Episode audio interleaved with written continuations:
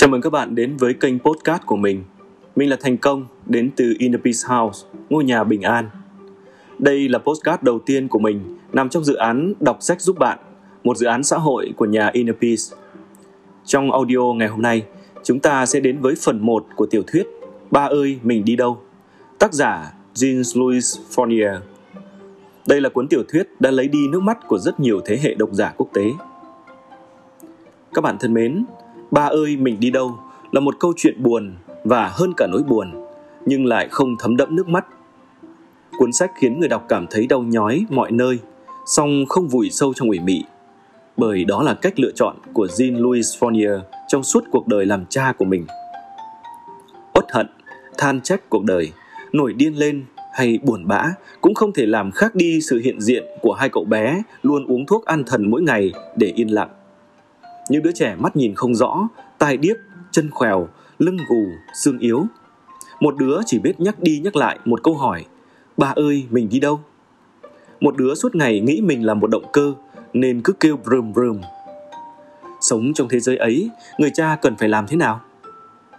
Ông Jean-Louis Fournier không giấu giếm những phút quẫn trí mình đã từng nốc rượu rồi phóng xe như điên để mong một tai nạn sẽ ập đến.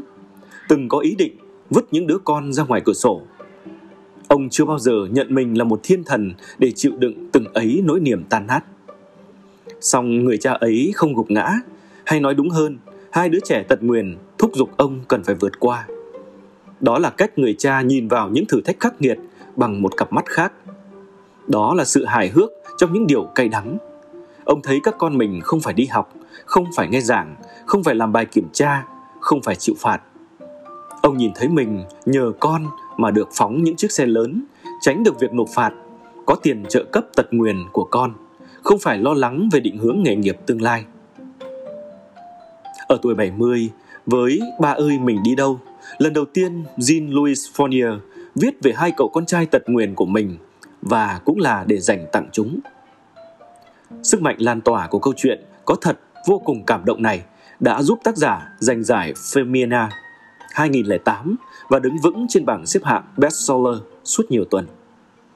Sau đây, chúng ta cùng đến với phần 1 của tiểu thuyết Ba ơi, mình đi đâu qua giọng đọc của Thành Công. Xin mời các bạn cùng lắng nghe.